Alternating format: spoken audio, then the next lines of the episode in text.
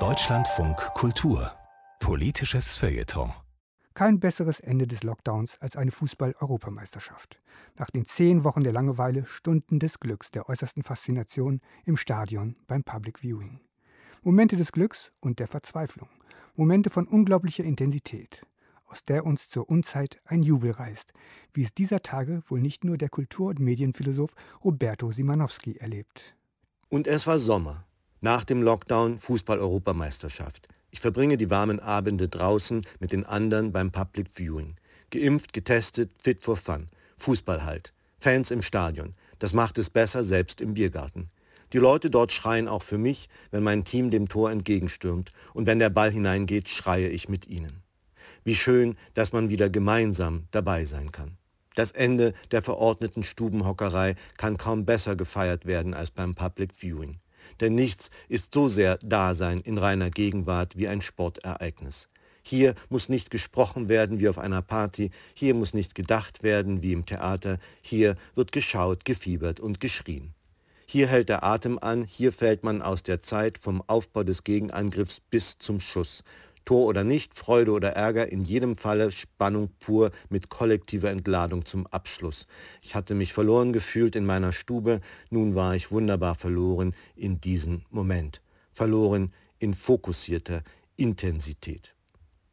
Und dann passiert es, ein Aufschrei des Ärgers, als hätte ein Ball das Tor verfehlt.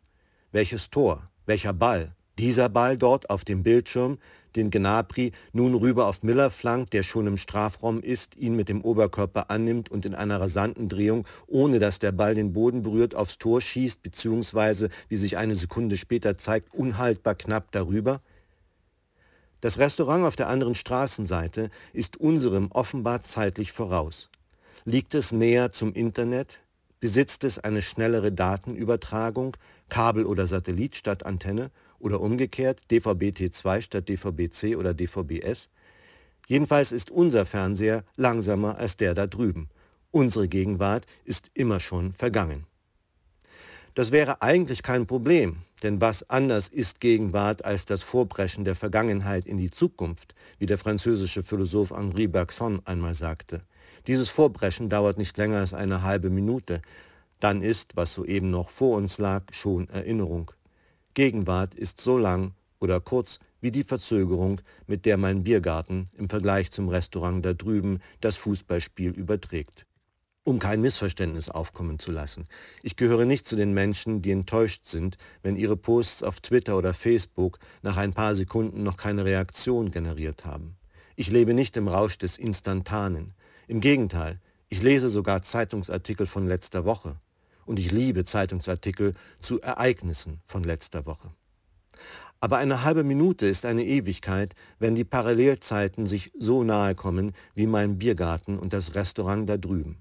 Denn dann höre ich schon, was ich noch gar nicht sehen kann, dann kenne ich den Ausgang des Konters schon bei seinem Beginn, dann kann ich, egal ob der Ausgang gut oder schlecht ist, mich nicht mehr verlieren in jene fokussierte Intensität, um die es doch geht. So falle ich aus dem Jetzt heraus zurück in die Zeit, fühle mich betrogen um das, wofür ich die Stube verließ. Dort wäre es jetzt besser, jedenfalls bei geschlossenem Fenster. Dort hätte ich nicht das Gefühl, Archivbilder zu sehen. Dort wäre ich Zeitzeuge. Also zurück aufs Sofa. Man kann die Sache auch positiv sehen. Der verfrühte Krach von der anderen Straßenseite besagt ja nicht nur, dass die Übertragung dort schneller ist, sondern auch, dass Übertragung Zeit kostet, auch fürs Restaurant da drüben. Auch dort sieht man den Angriff später als die Zuschauer im Stadion.